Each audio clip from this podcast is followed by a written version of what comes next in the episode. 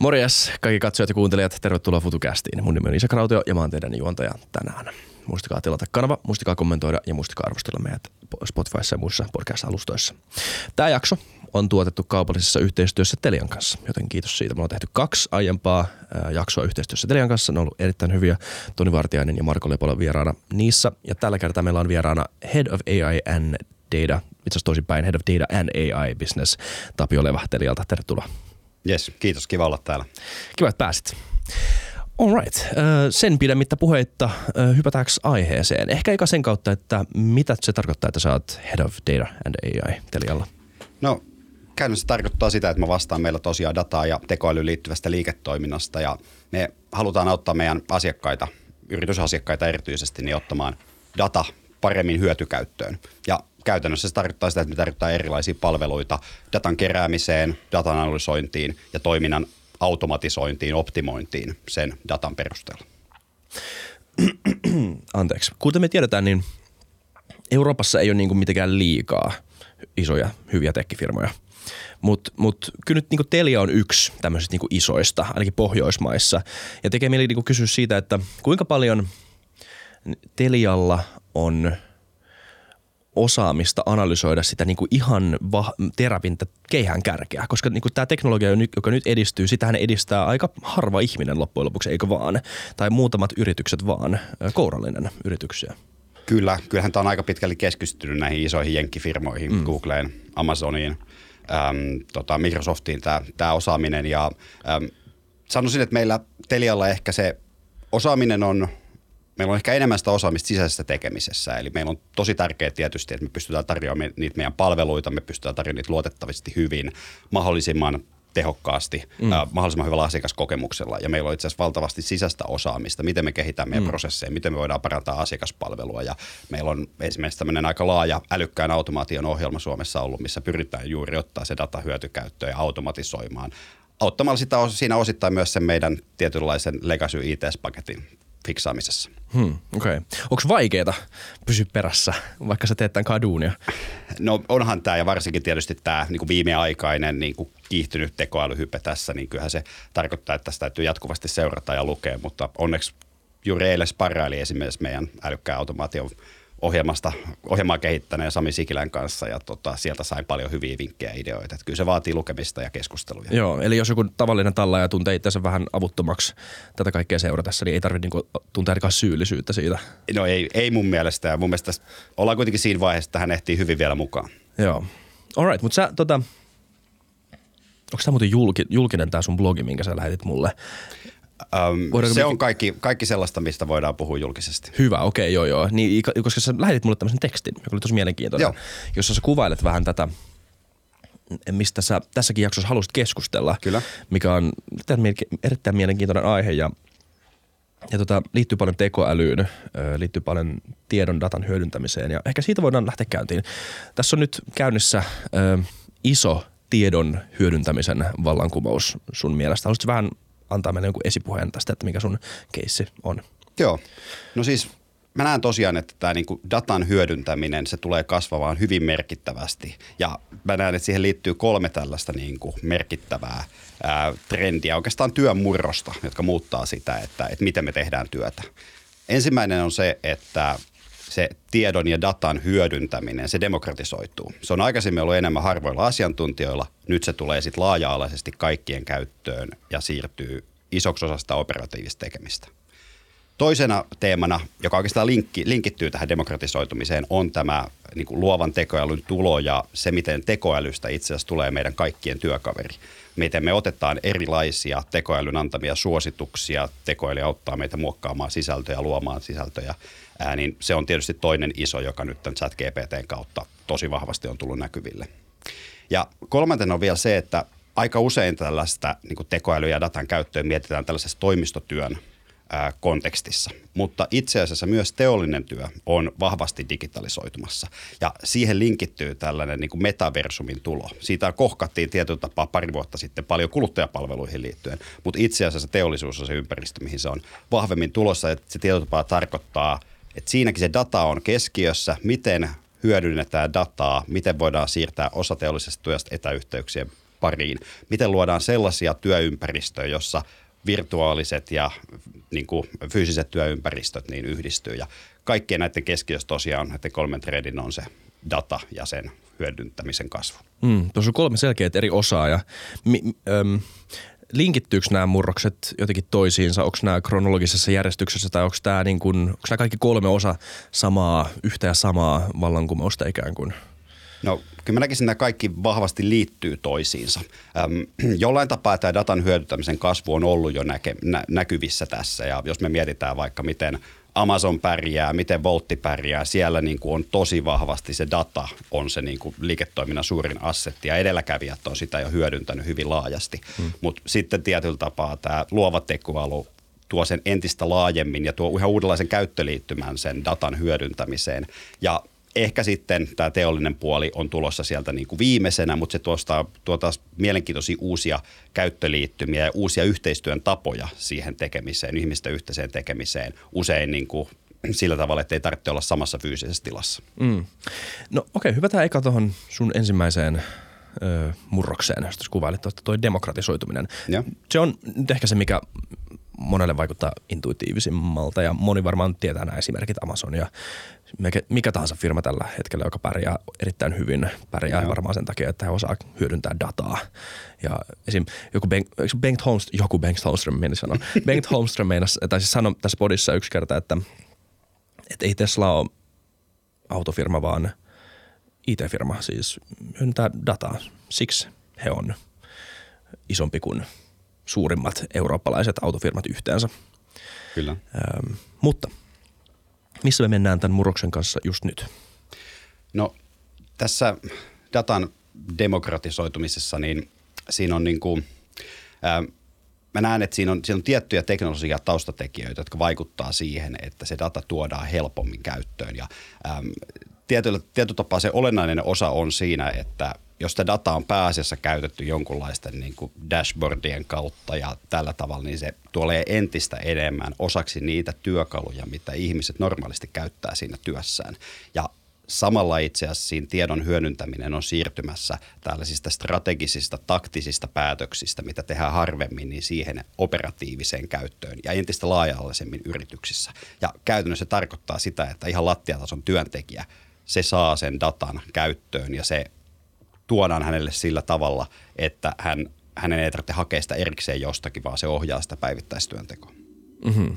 Selvä. Mitä esimerkkejä tästä olisi esimerkiksi? No voidaan ottaa muutama tämmöinen esimerkki, osa maailmalta, osa Suomesta. Eli yksi on esimerkiksi virvoitusjuomajätti Pepsi. Hehän tietysti myy paljon erilaisia virvoitusjuomia ja he on tehnyt työkalun äm, tuolla vähittäismyymälöissä oleville työntekijöille, että miten äh, kannattaa kylmäkaapit täyttää sinänsähän juomien kysyntää voidaan vaikuttaa ihan kaupoissa sillä hyllysijoittelulla. Onko se siinä silmien korkeudella, onko se parhaalla paikalla, onko se jossain muualla. Ja kun he on yhdistänyt datan, joka, jossa on se niin kuin myyntikysyntä, asiakasinformaatio, muiden myymälöiden tiedot, niin pystytään antamaan myymäläkohtaisia suosituksia, että mihin kaappiin, onko se oikea laita, vasen laita, ylähyllylle, alahyllylle kannattaa laittaa juomia. Ja esimerkiksi säätila vaikuttaa merkittävästi siihen, että meneekö enemmän tämmöisiä ää, niin kuin kivennäisvesiä, jos on kuuma päivä tai sitten vaikkapa vuoden kierron mukaan Halloweenina voi oranssit ja erikoisjuomat toimii paljon paremmin. Eli tietyllä tapaa tällainen työkalu ja se tuodaan sinne niin työntekijän pädille, tabletille, kun hän tekee sitä ihan päivittäistä täyttämistä.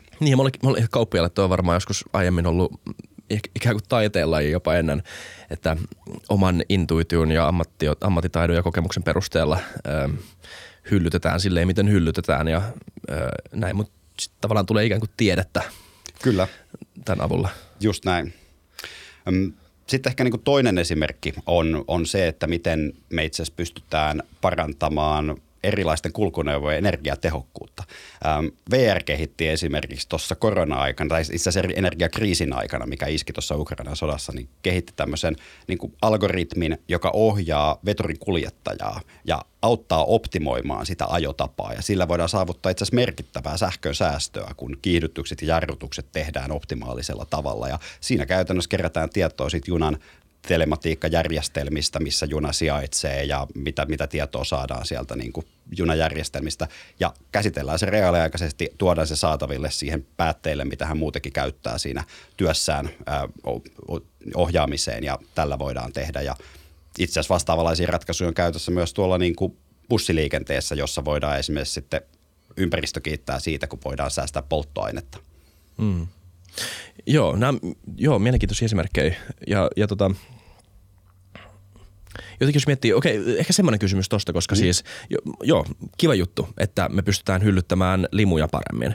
Mutta mut jos puhutaan tekoälystä vaikka ja, ja siitä, että no ehkä tulevaisuudessa kvanttitietokoneista tai jostain niin kuin suurista, suurista, suurista niin komputaatiokapasiteeteista, niin mitä, mikä on se katto, mikä on se realistinen katto tälle? Pystytäänkö me ennustamaan tauteja etukäteen tämmöisen niin kuin datan avulla mahdollisesti, tai mitä kaikkea niin kuin semmoista ihan käsittämätöntä öö, on, on ihan horisontin takana? No siis tämän tyyppisiä, mitä nyt just vaikka mainitsit, on jo olemassa. Eli mm. esimerkiksi niin kuin Google-hakujen perusteella on pystytty vaikka ennustamaan sitä, että miten flunssat on niin kuin edistymässä ja tällaista tietomassaa pystytään hyödyntämään. Mm. Että kyllä niin kuin paljon on ja aika monethan näistä niin kuin tekoälyn demokratisoitumme liittymisestä, niin liittyvistä työkaluista, niin on jonkinlaisia suosituksia. Ne on hyödyntää tietyllä tapaa sitä historiatietoa, sitä isoa datamassaa ja sitten esimerkiksi sitä – tiettyä työkontekstia, missä ollaan. Meillä esimerkiksi Telialla, niin kun meillä joku henkilö soittaa asiakaspalveluun, niin heillä tietysti on joku, joku selkeä ongelma usein, jotain johon he haluaa apua, ää, mutta sen lisäksi on myös myynnillinen mahdollisuus, kun asiakas on yhteyksissä. Ja hmm. me ollaan taas kehitetty sitten meidän asiakasdataa, meidän niin kuin myyntidataan ja sitten huomioidaan siis se asiakkaan oma palveluportfolio, niin voidaan antaa käytännössä henkilökohtaisia suosituksia, mikä palvelu voisi heitä seuraavaksi kiinnostaa. Ja silloin kun se myyntiagentti joka tapauksessa on ohjeistettu, että olisi hyvä, jos siinä keskustelussa vähän keskusteltaisiin myös siitä muista palveluista kuin siitä, mistä on just soitettu, niin voidaan antaa paljon osuvampi suositus ja silloin se on myös sille asiakkaalle parempi. Toki auttaa meitä tekemään sitten paremmin sitä myyntiä, kun pystytään antaa relevantimpia mm. suosituksia. Niin kyllä. Joo, ja siis meidän aivot on rajalliset, eli tota, miksi ei hyödyntää aivoja, jotka on väsymättömät ja pystyy crunchaamaan paljon enemmän dataa kuin me. Mutta toisaalta, mm. näetkö sitten mitään haasteita siinä, että jos me ulkoistetaan, tai jos työntekijät ulkoistaa kaiken ajattelun ö, tekoälylle, li- liittyen tämmöisiin niin kuin päätöksiin, mitä tehdään, niin, niin mitä haasteita siinä on? No siis kyllähän toi on niin kuin toi voi olla pahimmillaan jopa vaarallista, jos tietyllä ei yhtään käytetä sitä omaa ajattelua siinä kohtaa. Mä näen, että siinä on aika tärkeää, että työntekijät, jotka ottaa, jolle, jolle nämä palvelut tarjotaan käyttöön, niin heille luodaan myös ymmärrys, että mihin ne mallit perustuvat, mitkä niiden rajoitukset ovat, missä tilanteessa ne on hyviä, mitkä on ne tunnetut niin kuin, puutteet siinä tilanteessa. Ja sen lisäksi meillä on valtavasti ihmisinä asiantuntijuutta. Mietitään nyt vaikka sitä asiakaspalvelussa olevaa henkilöä, joka käy niitä keskusteluja ihmisten kanssa. Hän alkaa ymmärtää, hän ymmärtää nyansseja, tiettyjä tilanteita, niin hänen varmasti kannattaa niissä tilanteissa huomioida sitten se oma henkilökohtainen ja miettiä, että miltä osin sitä suositusta kannattaa hyödyntää. Mutta näkisin, että niin kuin parhaassa tapauksessa se on sellainen, niin kuin, no siitäkin tulee tietyllä työkaveri. Eli se, se antaa suosituksia ja tekee sellaisia asioita, missä ihmiset ei ole niin hyviä ja ihminen voi keskittyä sitten huomioimaan niitä asioita, mitä se tekoäly ei osaa huomioida. Mutta pystytäänkö me kilpailemaan missään enää tulevaisuudessa? Luuletko, mikä on se juttu, mi- mihin pitää? Me kysytään tälleen, mikä on se taito, joka ö, tulee olemaan hyödyllinen, tai se ajattelutaito, joka tulee olemaan hyödyllinen tilanteessa, missä tekoäly pystyy crunchaamaan kaikki tämmöiset tota, konkreettiset päätökset paljon paljon paremmin, 99 prosenttia tapauksista kuin sinä ihmisenä. ihmisenä.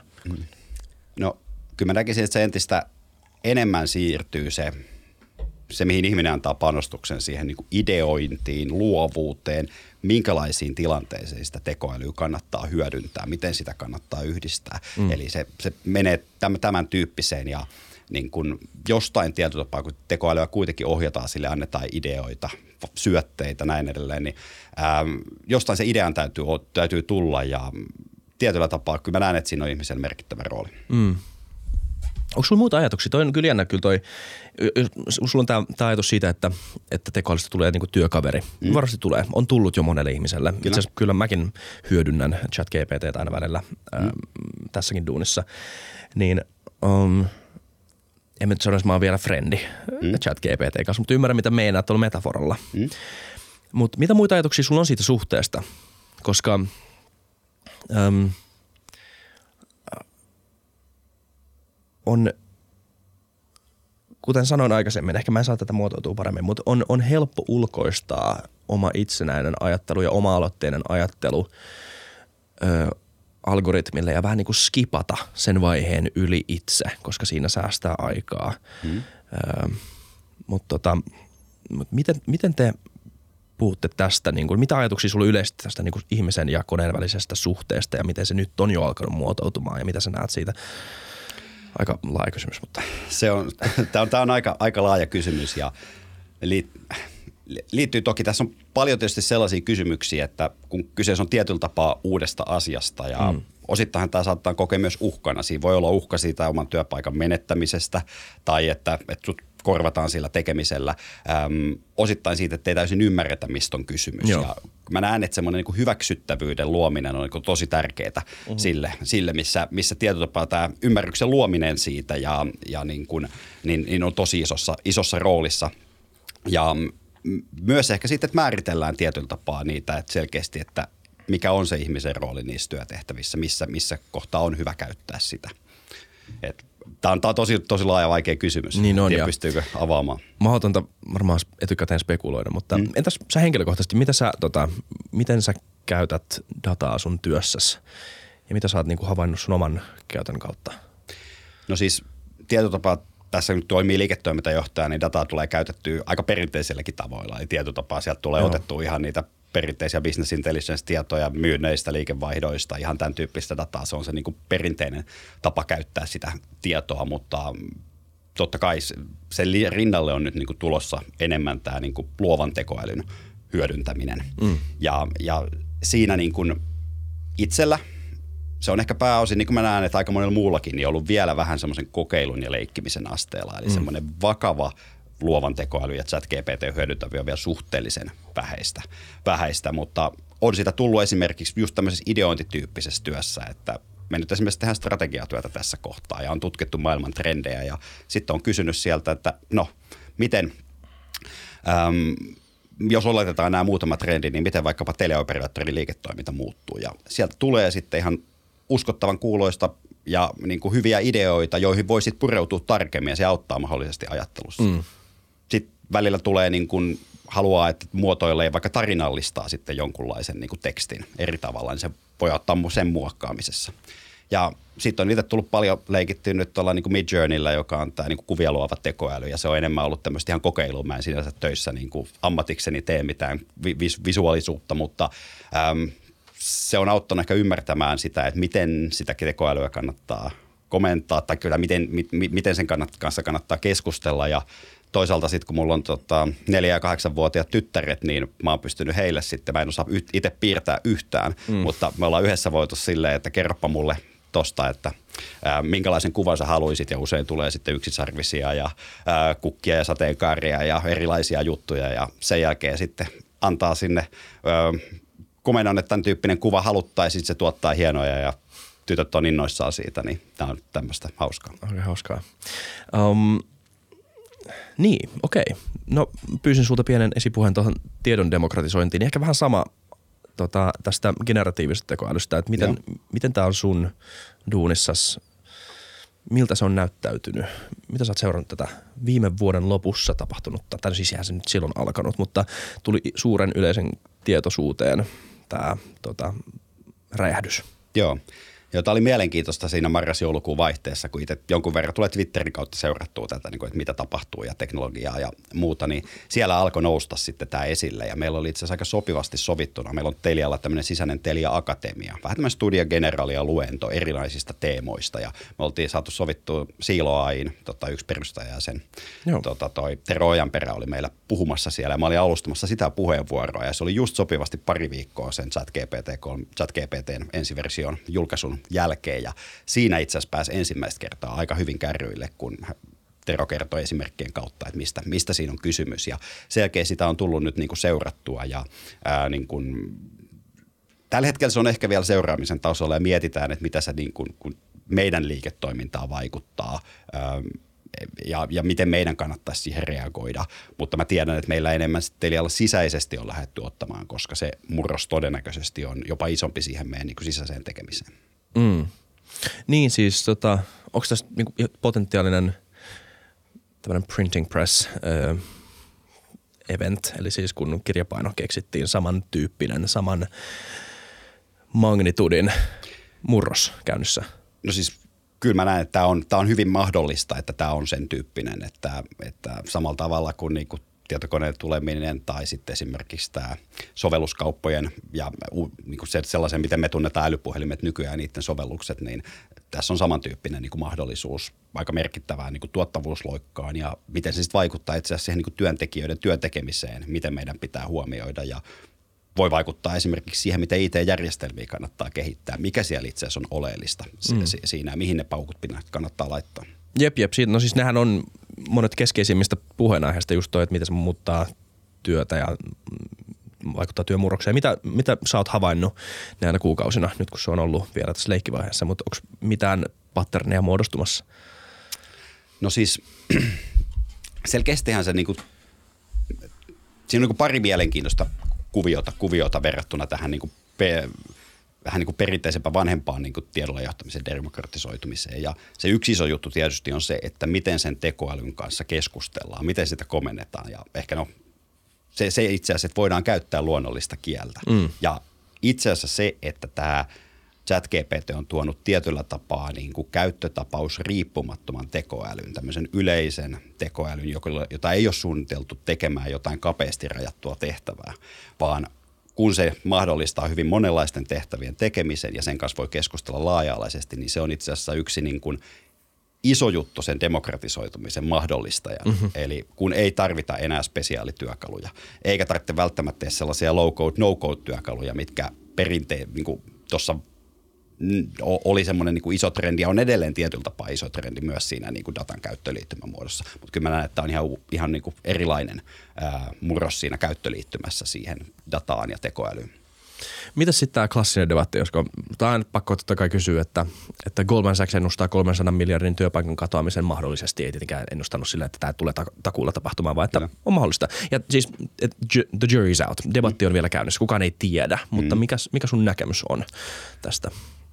No siis kyllä se on todennäköistä, että tietynlaiset työtehtävät, jotka on esimerkiksi ollut hyvin suorittavaa toisteista työtä, esimerkkinä nyt vaikkapa joku laskujen tiliöinti. Yritykset saa valtavasti sisään tulevia laskuja. Ja sitten kun ne ei ole täysin määrämuotoisia, niin ne pitää päin miettiä, että mille kustannuspaikalle laitetaan, että saadaan kulut jaettua oikein eri liiketoimintayksikköjen välillä vaikkapa. Niin eihän tällaista työtä kannata jatkossa oikeastaan kenenkään tehdä, vaan paljon fiksumpaa, että pystytään laittamaan se tekoälymalli, joka käsittelee 90-95 pinnaa niistä kaikista sisään tulevista laskuista ja vie automaattisesti päätöksentekijälle hyväksyttäväksi. Mm. Ja sen jälkeen mä olen se pieni viisi pinnaa. Ja se tarkoittaa, että ei siellä tarvitakaan hirveän monta taloushallinnon asistenttia tekemään sitä, vaan yksi henkilö pystyy sen homma hoitamaan. Mutta silti mä näen itse asiassa, että ainahan tällaisessa tilanteessa niin tietynlaiset työtehtävät poistuvat, mutta ne korvautuu uudenlaisella tekemisellä. Mm. Eli tietyllä tapaa tämmöinen murros luo uusia mahdollisuuksia, uudenlaisia työpaikkoja. Ja itse mä ainakin suhtaudun sillä tavalla optimistisesti, että tämä – ää, luova tekoäly todennäköisesti poistaa sitä tylsää ja toisteista työtä. Itse mä ainakin paljon mieluummin ideoin ja kehitän kuin raportoin tai suoritan jotain toisteista mm. työtä. Mutta mut eikö me olla nähty kuitenkin tekoälyn olevan itse aika hyvä ideoimaan ja olemaan luova? Tai puhutaanko me, puh, käytänkö me noita termejä sun mielestä väärin tässä yhteydessä? No siis Totta kai siis ei tiedä, mihin tuo kehittyy, toi, toi, toi luova tekoäly, mm. mutta loppupeleissähän luova tekoäly ja nämä chat GPT perustuu suureen kielimalliin ja valtaviin aineistoihin. Ja nehän on isoja todennäköisyysmalleja, jotka tietyllä mm. ennustaa, että mikä on se seuraava sana sieltä aineistosta. Ja se ää, tekoäly on y- juuri niin hyvä – kuin se aineisto, mitä siellä on olemassa. Ja tietyllä tapaahan se pystyy toistamaan olemassa olevaa tietoa. Mm. Mutta sitten kun ollaan jonkun täysin uuden ilmiön parissa, niin ei sillä välttämättä ole sitä tietopohjaa siellä olemassa. Eli niin kuin sitä kautta se johtaa siihen, että entistä enemmän korostuu se uuden tiedon luominen, uuden tiedon tuotta, tuottaminen, eikä välttämättä se, että niin kuin kopioidaan sitä samaa vanhaa. Mm. Niin jotenkin se tuntuu pahalta kans se, että ihmiset on tehnyt kaiken tämän pohjaduunin, mm. kaiken tämän luovan duunin, tuntenut mm. kärsimystä ja surua ja iloa ja kaikkea muita tunteita luodakseen taidetta ja luodakseen erilaista ilmaisua, joka tulee niinku suoraan sydämestä. Ja sitten on tämmöinen niinku crunchaava kone, joka luo, no joo, siis totta kai meidän aisteihin tosi... Öö, miellyttäviä lopputuloksia, hienoja kuvia, hyvää musaa jopa nykyään ja kaikkea mm. tämmöistä, mutta eihän se, niin se, ei ole, se ei ole tullut mistään. Mm. Se, ei ole, se ei ole tullut mistään aidosta paikasta. Ja tämä sattuu meitä, että miksi tämä on ok. Eihän tämä pitäisi olla ok, mm. että tämä tekoäly tulee tänne luovimaan meidän ideoilla ja teeskentelemään, että se on mukaan nyt parempi kuin me.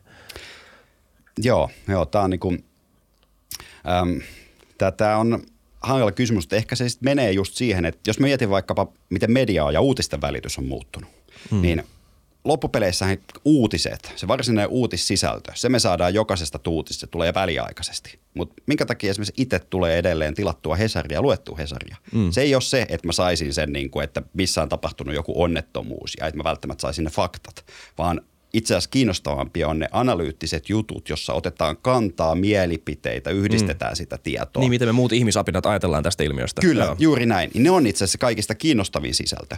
Ja samalla tavalla tätä voi myös verrata siihen, että minkä takia esimerkiksi on virkamiehiä ja poliitikkoja. Virkamiehet tuottaa sen taustatiedon, mutta tietynlaiset arvovalinnat siellä taustalla, sehän on se, mihin me tarvitaan niitä poliitikkoja, että he tekevät ne valinnat, ää, miten, mihin asiaan pitää mennä. Ja tietopa mä näen, että juuri tämmöinen kriittinen ajattelu, se tiedon so soveltaminen ja valintojen tekeminen on se oleellinen juttu, missä sitten ihmisiä tarvitaan. Mm. Mutta on se ihan jännä metafora, koska virkamiehellä on paljon valtaa. Kyllä. Ihan tosi, tosi paljon valtaa. Kyllä. Ja, ja niin tulee varmaan tekoälylläkin olemaan. Kyllä. Joo. Öm, Okei, okay. M- mitä mieltä sä oot? Puhutaan vähän tämän, tämän tota, on jotenkin mahdotonta ehkä vähän naiviakin sivuttaa tämä aihe. Tämä tota, Sam Altman oli kongressi edessä puhumassa muun muassa tästä. Äh, ihmiset ottaa tämän nyt aika tosissaan. Jopa nämä niin tekoälyfirmat, että okei, tässä on kyseessä jo toisaalta mahdollinen uusi kirjapaino, teknologia, äh, tai siis samanlainen murros. Tämä on ihan niin kuin massiivinen innovaatio, joka tulee johtamaan vaikka mihin me ei edes tiedetä vielä, mihin tämä voi johtaa. Eli siis ei haluta tukahduttaa tätä puolta, mutta toisaalta ollaanko me luotu uusi ydinase? Ollaanko me luotu semmoinen teknologia, joka voisi mahdollisesti myös, myös olla eksistentiaalinen uhka. Öö, tota, mitä, miten sä näet tämän, miten sä näet sen puolen tässä teknologiassa? Joo, no siis mun mielestä on sinänsä niin kuin mielenkiintoista, että tässä nämä itse kehittäjät, niin kuin Altman esimerkiksi, niin on itse nostanut sen, että tätä tekoälyä, sitä pitää säädellä, että et, et siihen pitää kiinnittää huomiota tässä vaiheessa. Ja mm, siitä näkökulmasta se on niin hyvä asia. Varmasti on olemassa riskejä ja pitää miettiä, että miten se, miten se säädellään, miten sitä rajoitellaan, onko se niin kuin toimialan itseregulointia ja miltä osin siihen tulee ulkoista lainsäädäntöä. Ja mun mielestä aika mielenkiintoista tämä niin kuin EUn ää, tota, AI Act, mitä siellä on niin kuin kehitetty. Ähm, Altman tietysti puhui Jenkkikongressissa, eli siellä on tietynlaiset omat ajatukset mm. takana, mutta EUhan on lähtenyt tätä niin kuin AI-lainsäädäntöä kehittää jo joitakin vuosia sitten, ja itse asiassa mm. ennen tämän generatiivisen tekoälyn ja tämmöisen yleisen tekoälyn tuloa. Ja sinänsä näen, että ainakin siihen vanhaan tilanteeseen nähden se tekoälyn, se idea siinä AI-actissa, joka on tietyllä tapaa sen käyttötapauksen regulointi. Eli rajataan tietyt käy, ei, ei, ei keskitytä siihen, että mikä se teknologia taustalla, mutta rajataan, mihin käyttötapauksia tekoäly voi mm. käyttää. Esimerkiksi se, että tämmöinen valtiojohtoinen ö, sosiaalinen luokittelu tai kasvojen tunnistus olisi täysin kiellettyä, Kyllä. se täysin hyväksymä. Tai tämmöinen ennustava poliisityö, eli ei saa, niin kuin, me ei saada laskea sun datan perusteella, että okei, tästä tyypistä tulee todennäköisesti ryö, ryöväri tai murhaaja tai tälleen, että ei saa etukäteen tuomita ihmisiä tekoälyn kautta tolleen, mikä on kanssa aika jännä asia, että tuommoista on nyt lakikirjoissa, koska tämä teknologia on mahdollisesti olemassa jo. Kyllä. Ja, ja sitten niin kuin toinen kategoria on sellaiset korkean riskin niin kuin käyttötapaukset, Kyllä. jotka esimerkiksi saattaa liittyä työhakuun. Ja siellä esimerkiksi niin ansioluetteloiden automaattiseen skannaukseen yritykset saattaa saada satoja työhakemuksia ja alkuskannauksessa halutaan ehkä hyödyntää erilaisia tekoälytyökaluja, jotka nostaa ne kiinnostavimmat. Se on varmasti se on semmoinen käyttötapaus, mikä todennäköisesti halutaan sallia, mutta siihen pitää sitä pitää reguloida, siinä pitää pitää huolta, että se ei esimerkiksi tuo tämmöisiä vinoumia johtuen siitä, että opetusaineistossaan esimerkiksi korostuu vaikkapa miespuoliset tai tai tota, eurooppalaistaustaiset tota, henkilöt ja sen takia esimerkiksi karsii sieltä pois joitakin, eli on tällaisia. Kyllä, just näin. Joo, ja itse asiassa mä sanon, että mä, mä muotoilen uudestaan, ei ole vielä lakikirjoissa, tähän on vasta komission esitys. Tästä näissä kannattaa aina olla huolis, huol, huolellinen, koska EUsta ehkä puhutaan vähän liian löyhästi ja vähän liian laiskasti yleensä, niin siis ei ole vielä lakikirjoissa, tämä on vasta komission esitys, joka menee nyt tota, ää, tota, councilin ja parlamenttiin oikeassa. Siitä on nyt ollut mun mielestä debattia on käyty jo. Se debatti on käyty ja se on niin kuin ehkä kommenttikierroksella, se on luonnoksena, mutta se on vähän jännä tilanne, koska sitä on luotu niin kuin tietynlaiseen maailmaan. Eli nämä suuret kielimallit, tekoälymallit on ollut käytössä, ne on ollut kuitenkin yleensä aika rajallisissa käyttötapauksissa. Mm. Ja nyt tämän chat GPTn kautta tämmöinen laaja geneerinen ää, tekoäly ja iso kysymys tää, niin on tullut ja iso kysymys tällä hetkellä, mitä nämä Microsoftit ja Googlet nostaa esille, on se, että pitäisikö tämä yleinen tekoäly, ChatGPT-altainen niin kaltainen tekoäly luokitella korkean riskin, mm. koska sille ei itsessään, itsessään ole mitään kapeaa käyttötapausta ja enemmän riippuu siitä, mihin sitä käyttää ja miten esimerkiksi yritykset ja muut toimijat kehittää sen päälle kohdennetumpia, kapeampia käyttötapauksia. Ja tämä on yksi niitä syitä, minkä takia tietotapaa vaikka isot tekkifirmat toivoo sitä lainsäädäntöä, niin he samalla myös niin kuin, äh, vähän kipuilee sen kanssa, että onko tämä EUn lainsäädäntö itse asiassa hyvä, koska mm. toteutuessaan siitä saattaa muodostua niin kuin globaali de facto standardi, kun se on aika kärkivaiheessa ja ähm, niin kuin, esimerkiksi se, että tämä Googlen Bard, joka on niin chat-GPT-kilpailija Googlelta, niin ähm, sehän ei tällä hetkellä ole EU-maissa saatavilla. Se tuli 180 maahan tuossa äskettäin saatavilla, saatavilla, mutta EU-ssa sitä ei ole ja tarkkaan ei tiedetä minkä takia ei, mutta se saattaa olla niin kuin Googlen kannanotto tai sitten he ovat epävarmoja, että olisiko tämä hyväksyttävä ää, tämän valmistelussa olevan lainsäädännön näkökulmasta, mutta mm. tämä on mielenkiintoista, että miten se menee ja miten erityisesti tämmöiset chat GPTn kaltaiset tekoälyt, miten niitä säädellään. Joo, se on jännä, koska sä mainitsit kanssa alussa ton saman, minkä mä olin Brysselissä ja mä pääsin puhumaan tämän tota, Dragos Tudoracen kanssa, joka on roma, romanialainen meppi, mm. joka äh, on yksi tämän IACTin pääkirjoittajista ja pääjehuista sen takana. Ja siis oli kyllä niin kuin kova äijä, pakko sanoa, siis romanialainen tuomari. Ja jos sä oot ollut Romaniassa oikeuslaitoksessa duunissa ja tullut niin kuin hyviksenä ulos sieltä, niin sun pitää kyllä olla aika kova jätkä. Niin sen huomasi siitä. Niin, niin tota, hän sanoi myös, että hän on siis tehnyt näitä duuneja aika pitkään ja hän huomasi, että 2016 jälkeen tapahtui pieni muutos. Öö, firmat alkoi vähän enemmän kääntymään viranomaisiin päin, koska oli tätä 2016 oli Cambridge Analytica, oli Brexit, oli kaikkea tämmöistä. Oli vähän niin kuin, silloin netistä tuli ihan uusi maailma liittyen data ja informaatioon. Ja ja, mutta vähän kuitenkin oltiin vastahakoisia aina vuoden, vuosien mittaan Reactien kanssa ihan ymmärrettävästä syystä varmaan, kohan näistä eihän kaikki regulaatiot aina vaan hyviä ole tietenkään. Ja paljon puhutaankin siitä, että onko Eurooppa, Euroopassa tulossa digikehitysalue just sen takia, koska täällä on liian kapeat regulaatiot. Mutta poikkeuksena tämä AI Act vaikka nyt niin kuin, voidaan keskustella siitä, tai ei tarvitse keskustella liian syvemmin siitä, mutta niin kuin, et, et, et, kaikki, kaikki ei välttämättä ole samaa mieltä siitä itse sisällöstä, mutta kaikki vaikuttaa kuitenkin olevan samaa mieltä siitä, että tähän tarvitaan globaali standardi. Mm. Oma-aloitteisesti ihmiset on tullut sanomaan, että tähän tarvitaan globaali standardi. Mutta joo, en osaa kommentoida. Mitä mieltä sä oot? Mitä sä luulet toi Googlen päätös olla tulematta Eurooppaan? Koska ei, en mä usko, että Bard haluaa tehdä mitään social scoringia tai mitään tämmöistä. Ei sitä varmaan niin kiellettäisi täällä, mutta se edellyttäisi varmaan, että Google joutuu aika avoimesti raportoimaan omasta toiminnasta Euroopassa. Se voi olla, että mä en ole, en ole sinänsä syvä osaaja tässä niin lainsäädäntöpuolesta, että on vähän, vähän vaikea miettiä, mutta näähän tietyllä tapaa Googlet ja Microsoftit lobbaa sen puolesta, että heitä ei suoranaisesti niin kuin reguloitaisi kovin tiukasti tai heidän näitä yleisiä malleja, vaan enemmän sitä – heidän yleisten mallien soveltamista, ja joka on sitten niin kuin osittain toki ehkä yksilöiden vastuulla silloin, kun kuluttajat hyödyntää niitä, mutta myös esimerkiksi yritysten vastuulla, jotka mm. ö, käyttää sitä ö, samaa moottoria. Se liiketoimintamallihan näillä on sen tyyppinen, että siellä on toki se kuluttajille tarjottu usein ilmainen työkalu, mutta yrityksille tarjotaan samaa kielimallia, johon voivat sitten yhdistää oman datansa ja rakentaa siitä sitten dedikoituja työkaluja mm. tiettyyn käyttötapaukseen niin sinänsä, että se ää, kieli, että se sääntely koskisi enemmän näitä yrityksiä, jotka soveltaa sitä yleistä mallia. Joo, kyllä. Mutta toi, ähm, se itse data, jota hyödynnetään, mm. se on myös kiinnostava. Sä vähän mainitsit sitä tosi aikaisemmin ja ne mahdolliset biakset siinä, mutta mitä, mitä muita tota, niin siitä olisi kiva kuulla sun mielipiteitä enemmän. Mitä, mitä tota, ähm, jos nämä algoritmit alkaa ohjelmaa meidän päätöksiä ja niissä on virheitä, niin mm. tähän on iso ongelma. Joo, e- ehdottomasti ja niin kuin, varsinkin nyt jos katsoo niin kuin yrityssilmällä sit päässä, niin tietyllä tapaa tämä nykyinen vaikkapa chat GPT, joka julkisessa muodissaan se käyttää julkisesta netistä otettua tietolähdettä. Se on äh, niin kuin osittain rajattu siihen niin kuin vuoteen 2021 asti, eli siellä ei kaikista tuoreinta tietoa ole.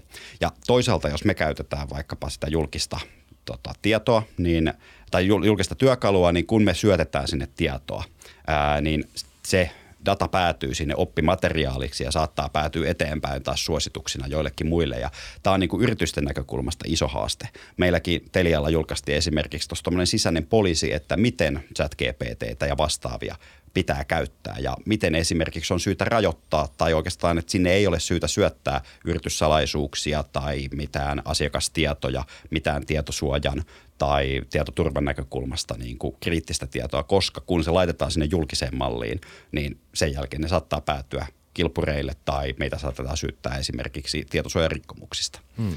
Eli tämä on semmoinen niin yksi, yksi näkökulma siinä kokonaisuudessa. Hmm. Ja itse mä uskon, että tietyllä tapaa yrityksissä se käyttö oikeasti ja, ja tietyllä tapaa ehkä laajemminkin työkontekstissa se käyttö, tällaisten kielimallien käyttö ö, tulee laajemmaksi siinä kohtaa, kun siinä pystytään yhdistämään se yrityksen oma data sillä tavalla, että se ei karkaa muiden käyttöön. Se pysyy siellä omassa ö, yrityskontekstissa ja tällä tavalla mekin ollaan sitä ottamassa käyttöön, että me esimerkiksi pystyttäisiin asiakaspalvelussa ö, hyödyntämään sitä vaikkapa chattibottien taustalla. Mm, Okei. Okay. Tota, pystyykö tuota tekemään turvallisesti? Ähm, se on, se on siis mahdollista sillä tavalla, että niin kuin mainitsin just tämän niin kuin, ää, näiden teki jätti liiketoimintamallin, eli he haluavat lisensoida sitä kielimallia ja teknologiaa taustalla, että yritykset voi viedä Kyllä. sen ö, omaan käyttöönsä sillä tavalla, että se on heillä rajatussa ympäristössä ja sinne voidaan tuoda tämä. Ja, äm, siinä on niin kuin parilaista lähtökohtaa tai lähestymistapaa siihen tilanteeseen. Yksi lähestymistapa on se, että ä, tuodaan tosiaan se kielimalli ö, ja yrityksen oma data tiettyyn rajattuun ympäristöön. Se voi edelleen olla pilvessä, mutta se ei ole julkisessa pilvessä. Se on niin kuin tuolla sen firman yksityisessä, yksityisessä pilvessä käytettävissä. Ja toinen ehkä semmoinen iso murros, joka liittyy siihen demokratisoitumiseen, että miten meistä jokainen työntekijänä saa ne työkalut käyttöön, niin liittyy siihen, että se tulisi esimerkiksi näihin Microsoftin toimisto-ohjelmistoihin. Microsoft vaan julkaisi tuossa maaliskuussa tämän Microsoft 365 Copilotin, joka on Wordiin, PowerPointiin, Exceliin – jos muistat joskus, en tiedä muistatko, mutta joskus kauan sitten oli semmoinen klemmari siellä Joo. Työ, työkaluissa. Se oli aika surullisen kuuluisa, siitä ei oikein ollut mitään iloa, mutta välillä se hyppäsi sinne paikan päälle kurkkimaan. Ja... Sanoi jotain ihan turhia, se ei ikinä sano mitään hyödyllistä. Just näin, niin nythän tämä käytännössä tämä Microsoft 365 Copilot on niin kuin siitä chat GPT-voimilla oleva versio, eli se me pystytään hyödyntämään sitä osana sitä tavallista toimisto-ohjelmistoa, mitä itekin, millä itsekin tekee niin kuin 90 prosenttia kaikesta työstä, niin se tulee osaksi sinne, integroituu sinne ja sitä kautta se oikeasti tulee. Mun ei tarvitse käyttää jotain erillistä käyttöliittymää. Hmm. Ja vahvuuteen siinä on myös se, että Microsoftilla on ihan selkeä ää, niin kuin access policy, kuka saa päästä mihinkin dataan ja firman sisälläkin, niin eihän mulla ole pääsyä kaikkeen. Mm. Niin ei silloin sen tekoälymallin lähtökohtaisesti pitäisi hyödyntää lähdedatata sellaista aineistoa, johon mulla ei ole pääsyä, johon on rajattu, vaan sen pitäisi hyödyntää niitä aineistoja, mitä mä itse asiassa saa hyödyntää. Mm. Ja pakko muuten selventää, että mulla ei ole mitään henkilökohtaisesta klemmaria vastaan. Se yritti parhaansa, mä ymmärrän sen. Kyllä, kyllä. Joo. Öm, mitä, mitä sitten näiden kielimallien ö, tekijät, heilläkin on suuri duuni just tässä, että yrittää päästä eroon viaksista, jotka voisi väärentää sitä äh, crunchattua mm. outputtia. Mutta, mutta entäs sitten jos sitä, onko riski, että sitäkin voisi sörkkiä liikaa? Et, et näiden niin tekoälyiden idea on jollain tavalla päästä myös ihmisen biaksien ohi tai niiden, niistä eroon jollain tavalla. Jos me otetaan sörkkiä niitä liikaa, niin eikö me vaan palauteta niitä sinne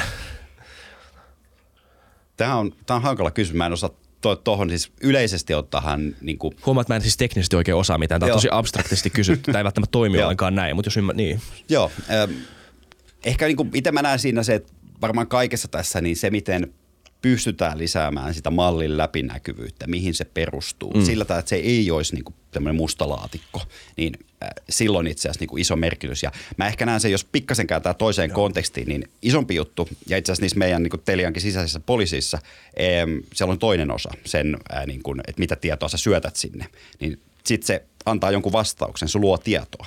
Ja itse asiassa meidän ihmistähän pitää olla tosi tarkkana siitä, että kun se toimittaa jotain tietoa, me, että me ei oteta sitä välttämättä annettuna totuutena. Meidän mm-hmm. pitää käyttää lähdekritiikkinä, koska tekoälyllä on välillä tapana hallusinoida. Se on ollut pohjimmiltaan kuitenkin teko, tämmöinen todennäköisyysmalli siellä taustalla. Ja se on just niin hyvä, kun se pohjalla oleva lähdedata on, ja se ei aina ymmärrä sitä kontekstia, missä siltä kysy, kysytään. Ja siitä näkökulmasta niin loppupeleissä, varsinkin kun tämä, totta kai niin kuin yksi, sanoisin, että niin kuin kuluttajan ja yksilön kannattaa olla tarkkana, koska pahimmassa tapauksessa se on sitten uskottava tapa syöttää puppua tai mm. dis- ja misinformaatiota ihmisille. Mutta sitten kun mä mietin yritysten näkökulmasta erityisesti, ja yritykset ottaa sen selkeästi johonkin ammattikäyttöön, sen, koko, sen kokonaisuuden, niin tietyllä tapaa siihen pitää hyödyntää samanlaisia menetelmiä ja periaatteita kuin minkä tahansa ohjelmistotuotteen käyttöönotossa. Eli tietynlainen hyväksyntätestaus mm. on esimerkiksi syytä tehdä sille, jossa arvioidaan sen hyvyyttä ja pystytään vaikka tunnistamaan ja kehittämään sitä. Eli, eli tämä on niin kuin yksi iso osa sitä. Niin, eli siis kun puhuit siitä, että tekoäly välillä hallusinoi, että se puhuu välillä skeidaa. Kyllä. Tässä itse asiassa oli hauska, koska mun kaveri laittoi mm. chat GPT kerran tälle, että ketkä ovat Futu... Mä en edes tiedä, onko mä lähettänyt tämän teille. Ehkä on. Ehkä en ole. Ketkä ovat FutuCast podcast-sarjan juontajat? Laita tällaisen. Sitten mm. tästä tuli vastaus. FutuCast podcastin juontajat ovat Janne Nakki Tramberg ja Marko Mara Lönnqvist. Tramberg on tunnettu rikollispoma ja Lönnqvist puolestaan hänen entisen, entinen alaisensa. FutuCast käsittelee pääasiassa rikollisuuteen ja rikollismaailmaan liittyviä aiheita ja siinä käydään läpi myös Tranbergin omaa elämäntarinaa ja kokemuksia rikollismaailmassa. Ei. Siitä olisi olla ihan hyvää sisältöä, mutta väärä podcast kyseessä. Jep. Kuulostaa sille ihan jännä, jos Mar- Marko Lönkvistillä ja ja Na- Naki Trambergilla olisi ollut yhteinen podcasti. Kyllä. Näin ei, näin ei ollut. Mutta siis meillä on vähän niin kuin samanlainen esimerkki niin kuin sisäisessä kehityksessä havaittu, että, että miten, niin kuin, mi- minkä, miten tämä malli voi hallusinoida. Eli me ollaan nyt, me halutaan, me ollaan itse asiassa hyödynnetty jo asiakaspalvelussa chatbotteja. Mm-hmm. Ja no, chatbotteja on niin kuin hyviä ja huonoja. Meillä on ehkä ollut suhteellisen hyvä, mutta ei se aikaisemmin ole käyttänyt chat GPTtä, vaan se on perustunut tietynlaisiin päätöspuihin ja muihin Joo. malleihin. Ja nyt tietysti äh, asiakaspalvelussa tämmöinen niin äh, chat GPT voi olla erittäin hyvä työkalu. Ja me ollaan kokeiluissa, missä me ollaan yhdistetty se GPT-4 kielimalli ja Telia, ää, Telian asiakkaille annettavat ohjeet eri palveluiden käytöstä. Me ollaan pystytty luomaan itse asiassa erittäin hyvä keskusteleva tekoäly, joka antaa pääosin oikein fiksuja ohjeita. Mm. Ja mielenkiintoista on ollut se, että välillä se, vaikka se on lähtökohtaisesti asiakaspalvelu, ää, tota chatbotti, niin se osaa välillä laittaa myyntihatun päähän ja antaa ihan niitä erikseen, ilman että häntä on ohjeistettu tai hänet on pyydetty, niin myyntisuosituksia. Että jos asiakas kyselee vaikkapa TV-digiboksiin liittyvistä palveluista, niin sitten se ohjeen lisäksi niin vinkkaa, että itse asiassa oletko huomannut, että tästä kanavapaketista on nyt hyvä tarjous ja se kannattaa ottaa käyttöön. Mutta sitten sieltä tuli vastaan yksi sellainen käyttötapaus, missä havaittiin, että se tekoäly selvästi hallusinoi. Hmm. Ja siltä yksi aika tyypillinen, mitä meidän asiakaspalveluun tulee kysymyksiä, niin liittyy, että no miten mä saan ää, niin kun, ää, tota, turvakoodin itselleni haltuun, että mä saan PIN-koodin palautettua puhelimessa, kun on syöttänyt se liian monta kertaa väärin. Ja kun tätä kysyttiin, niin se syötti erittäin uskottavan näköiset ohjeet. Mutta valitettavasti se ei ole se prosessi ja ohje, jolla Telian liittymille saa, vaan se oli selkeästi bongannut sen julkisen netin puolelta DNA-ohjeista, miten DNAlla se homma toimii. Ja silloin sille loppukäyttäjälle oltaisiin tässä tapauksessa annettu niin kuin täysin vääränlaista tietoa. Ja tässäkin me ollaan sitten sit keksittiin, että meidän pitää lähteä ratkoa sitä ongelmaa vähän eri tavalla. Eli me ollaan yhdistetty nyt siihen chatbottiin itse asiassa kaksi eri tekoälymallia. Meillä on se yleinen niin kuin kielimalli, joka vastaa siitä asiakkaan kanssa mm. käytävästä keskustelusta. Se osaa käydä tosi hyvin keskustelua, se osaa ymmärtää, mitä asiakas haluaa. Mutta se tekee yhteistyötä taustalla olevan toisen tekoälymallin kanssa, joka on ohjeistettu hakemaan vastaukset ensisijaisesti oikeastaan kuin ainoastaan Telian asiakasohjeista. Ja sen jälkeen, kun se saa ne ohjeet haettua, niin se syöttää ne taas takaisin sille ensimmäiselle kielimallille, joka vastaa siitä asiakkaan kanssa käytävästä keskustelusta. Ja tällä tavalla pystyttiin ratkomaan se, että se tietolähde on oikea. Eli ja, ja tässäkin mä näen itse asiassa, että tosi oleellista, jos sä nyt käytät vaikka sitä chat GPT, mm. niin sehän ei käytännössä anna minkäänlaisia lähdeviittauksia. Se mm. ei kerro sulle, mistä sä tiedon haet. Mutta jos sä menet Wikipediaa lukemaan tietoa, niin siellä yleensä on selkeästi annettu linkkejä, että se perustuu tähän aineistoon. Ja mä näen, että jatkossa on syytä, että nämä tekoälymallit entistä enemmän kertoo, mistä tietolähteistä se data on muodostettu, joka helpottaisi sitä ää, niin kuin lähdekritiikkiä ja datan mallittamista. Mutta mä en tiedä, en ole niin syvällä teknologiassa, että kuinka helppo tehtävä se on, koska loppupeleissähän se tieto koostetaan valtavasta datamassasta siellä taustalla. Joo, toi on jännä, koska mäkin olen miettinyt välillä, eihän se näin oikeasti ole, mutta välillä kun mä oon kysynyt ChatGPT jotain juttuja, josta mä oon saanut vastauksen, niin mäkin olen miettinyt silleen, että no hmm, tämä nyt on vain yhden tyypin mielipide. Mm miksi siellä ei ole niinku useita tyyppejä, useita chat GPT, jotka vaikka alkaisi riitellä keskenään siinä, että ei, ei, tolleen me idiootti. Se olisi aika hauskaa. Se voi olla, että kehitys menee tuohon suuntaan, koska jos me mietitään tietyllä tapaa, että miten tällaisia vaikka kuvia luovia niin tekoälyjä on lähdetty opettamaan, niin tietyllä tapaa sehän on tämmöinen niin kuin, äh, puhutaan GAN-malleista, mutta siellä on taustalla niin kuin kaksi eri tekoälyä, josta toinen luo kuvia ja toinen kokeilee arvata, että onko se niin kuin tekoälyn luova kuva vai vai tota, niin kuin oikea mm. kuva. Ähm, ja sen jälkeen, kun se vastaa, niin tietopani kumpikin oppii koko aika toisiltaan. Että sit toinen oppii koko aika tekee paremmin kuvia, joita se toinen kuvittelee, että se ei ole oikea. Ja se toinen oppii ja sitä kautta itse asiassa saadaan kehitettyä sitä, että kuvat, mitä luodaan, on huomattavan todennäköisiä. Niin voi olla, että tämän tyyppisiä malleja on ja jos miettii vielä näitä uusia tekoälytyökaluja, niin nythän on tullut jo tällaisia niin kuin AI-agentteja, eli tekoälyjä – jotka hyödyntää muita tekoälymalleja. Esimerkiksi AutoGPT on sen tyyppinen, jolle annetaan tietyllä tapaa vain tavoite, joka pitäisi saavuttaa. Ja sen jälkeen se hyödyntää eri tekoälymalleja siihen, että se pyrkii menemään kohti sitä tavoitetta ja toimii käytännössä sinun agenttina, sinun puolestasi. Eli ei tarvitse samalla tavalla välttämättä ohjeistaa tarkasti, mitä haluaa, vaan pystyy antamaan enemmän tämmöisen yleisen tavoitteen, jota kohti tekoälyn mm. agentin pitäisi mennä. Tuosta tuli mieleen, mitä, mitä sä oot oppinut nyt näinä kuukausina, kun ollaan vähän leikitty näiden kanssa, että miten näille kannattaisi puhua näille nykyisille? No tämä on, tota, tää on mielenkiintoinen keskustelu, että Twitterhän on nykyään täynnä tämmöisiä niin kuin oman elämänsä prompt engineeria ja erilaisia AI-konsultteja tuntuu. Että no, tämä on yksi osa sitä niin kuin murrosta, että kun mm. tulee uusi teknologia, niin ihmiset näkevät mahdollisuuden ja alkavat kehittää omaa asiantuntemustaan ja jakaa siellä kymmenen twiitin ketjuja siitä, että tähän tekoälyä voi käyttää Joo. tai näin prompteja kannattaa luoda. Öm, ei varmaan itse ole mikään mestari niiden promptien kirjoittamisessa, mutta se mitä nyt on niin kokeilu ja ymmärtänyt, niin tietyllä tapaa silloin merkitystä, miten sille tekoälylle puhuu. Eli mm. jos puhuu kohteliaasti, ohjeistaa, todennäköisesti tekee paremmin yhteistyötä sun kanssa.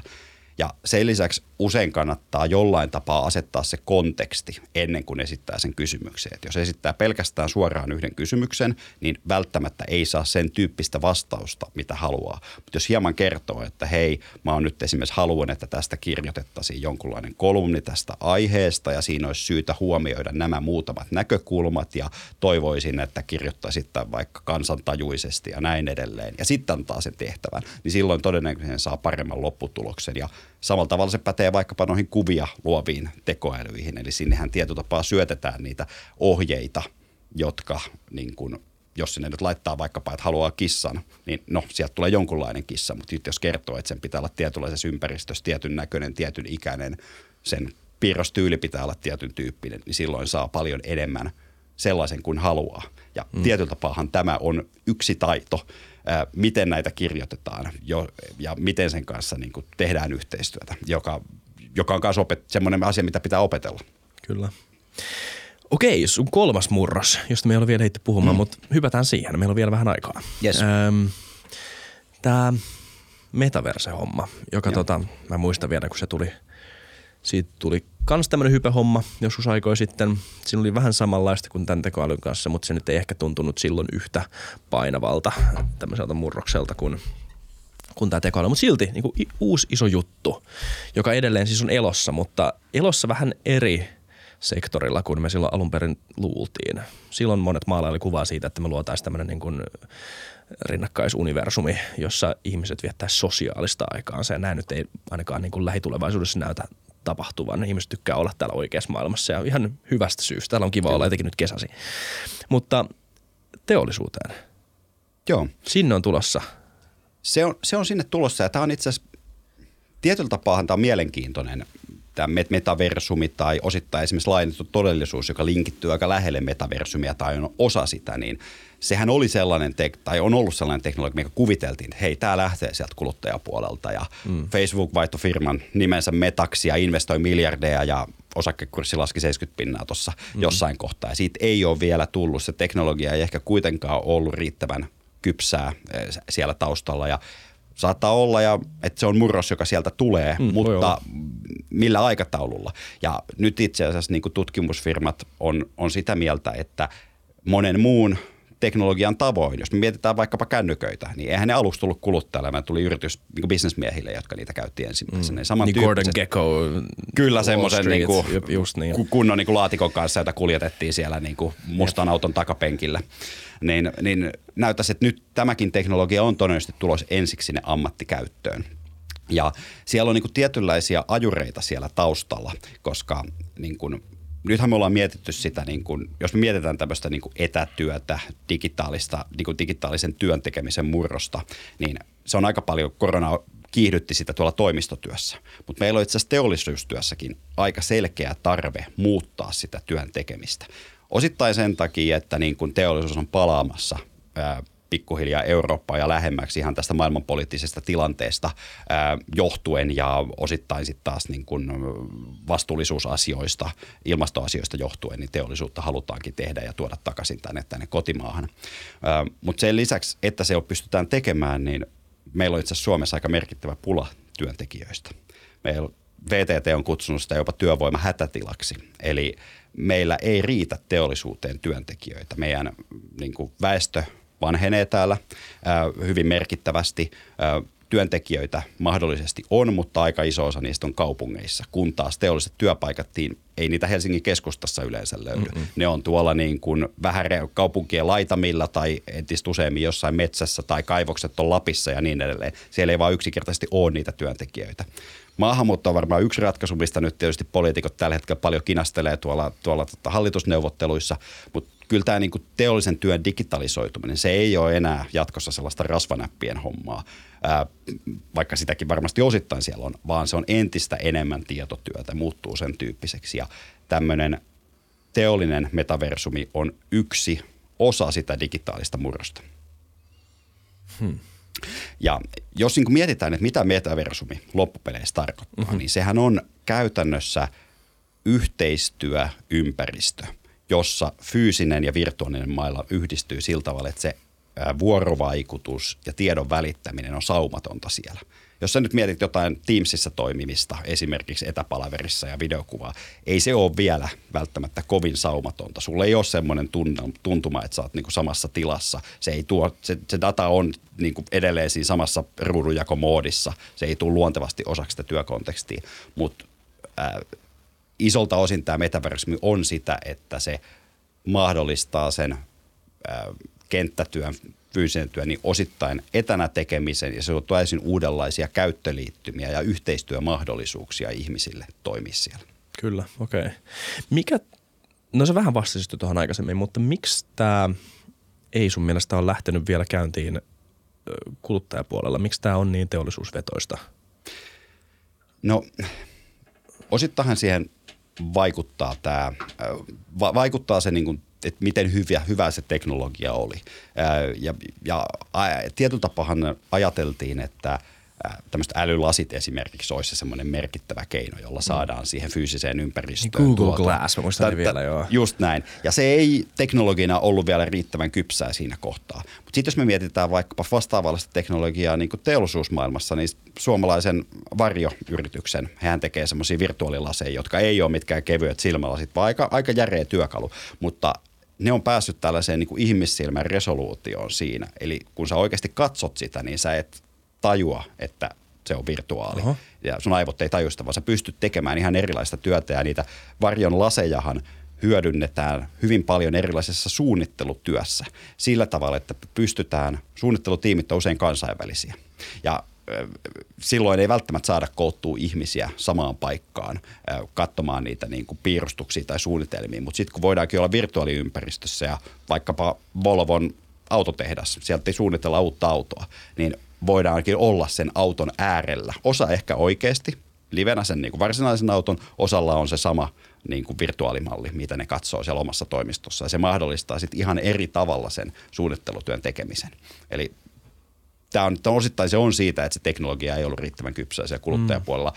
Ja ne hintapisteet, se kehityksen kaari, niin on, on niin kuin, ja ehkä ne hyödyt, mitä siitä on saatavissa, on mm. kuitenkin merkittävästi sitten isompia tuolla ammattikäytössä. Kyllä. Tuossa mainitsit jo yhden esimerkin, mutta mitä muita esimerkkejä tuommoisesta on?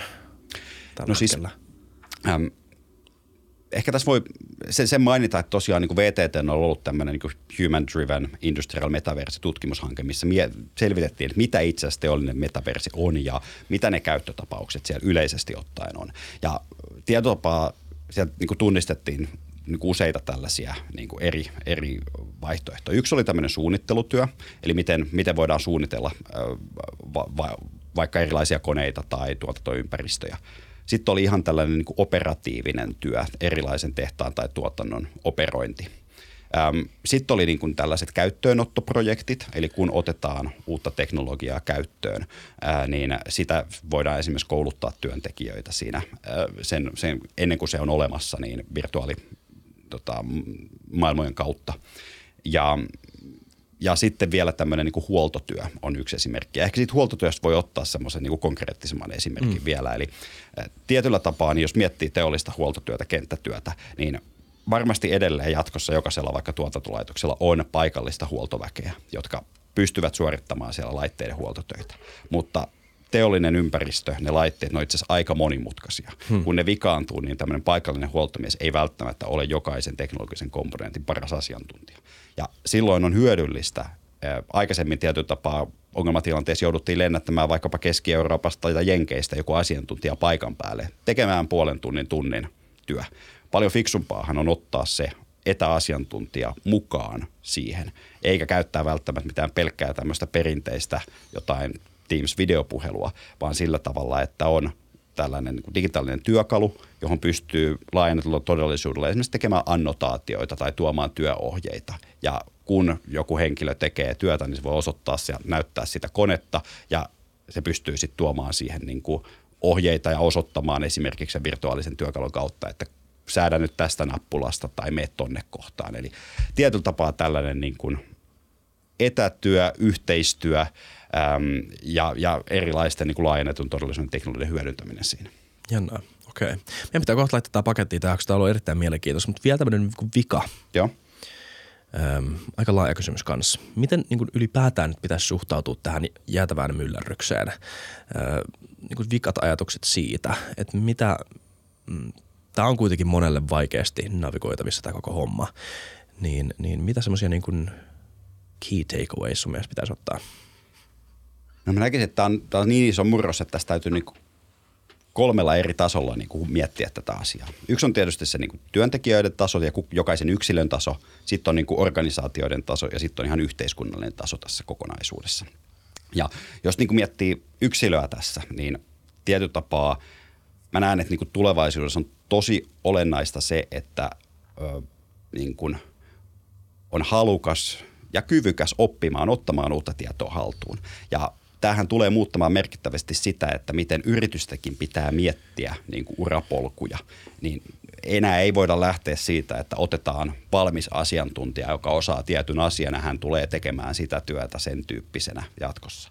Vaan entistä tärkeämpää on se, että me löydetään ihmisiä, jotka pystyvät ottamaan uutta tietoa haltuun, omaksumaan uusia työkaluja ja ovat halukkaita sitä tekemään. Eli tietynlainen sellainen joustavuus sekä niin kuin työntekijän näkökulmasta että sitten työnantajan näkökulmasta, että mahdollistetaan se jatkuva oppiminen osana sitä työtä.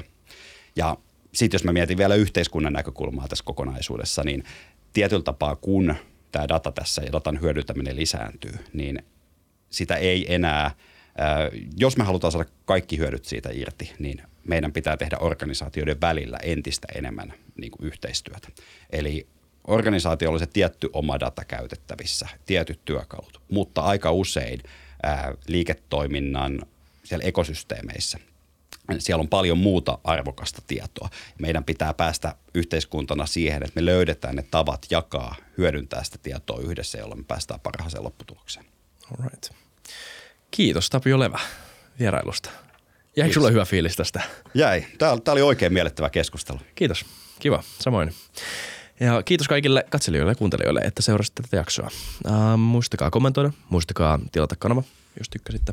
Ja muistakaa uh, arvostella meidät podcast-alustoilla, miten ikinä käytettäkään. All right, mun nimi on Isa Krautio, nähdään ensi kerralla. Heido.